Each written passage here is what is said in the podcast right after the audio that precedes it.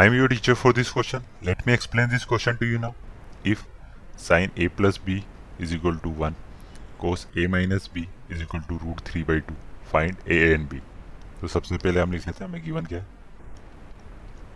हमें गिवन है sin a plus b, ये किसके इक्वल है, ये वन के इक्वल है. एंड जो दूसरी इक्वेशन दी हुई है हमें cos a माइनस बी, ये किसके इक्वल है, ये इक्वल है रूट थ्री बाई टू के. तो हम सॉल्व कर लेते हैं. इसको लिख सकता हूँ मैं sine A plus B is equal to, या लिख सकता हूँ साइन नाइन्टी. क्यों, तो ये साइन नाइन्टी डिग्री किसके इक्वल होता है, ये इक्वल होता है वन के. तो यहाँ से कंपेयर कर लेंगे हम. तो ए प्लस बी की वैल्यू क्या आ गई हमारे पास, A plus B is equal to आ गया हमारे पास नाइन्टी. ये हो जाएगी हमारी इक्वेशन फर्स्ट. अब इसका इक्वेशन को यूज़ कर रहे हैं हम. ये लिखा हुआ है cos A minus B is equal to, लिखा हुआ है ये कोस थर्टी डिग्री. तो कोस थर्टी की वैल्यू क्या होती है, रूट थ्री बाई टू. तो मैं इसको रूट थ्री बाई टू को क्या लिख लिया, कोस थर्टी.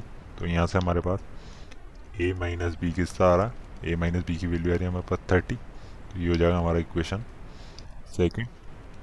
तो मैं क्या कर रहा हूँ, ऐड कर रहा हूँ इक्वेशन फर्स्ट एंड सेकंड को.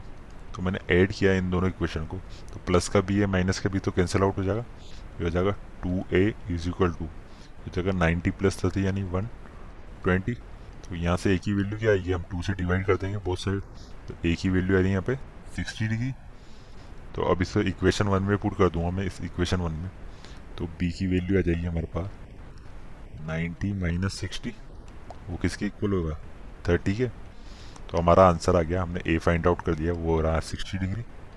और b की जो वैल्यू आ रही है वो है thirty degree. I hope you understood the explanation. Thank you.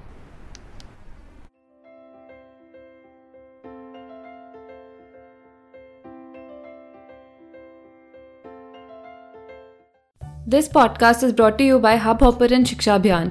अगर आपको ये पॉडकास्ट पसंद आया तो प्लीज़ लाइक, शेयर और सब्सक्राइब करें. और वीडियो क्लासेस के लिए शिक्षा अभियान के यूट्यूब चैनल पर जाएं.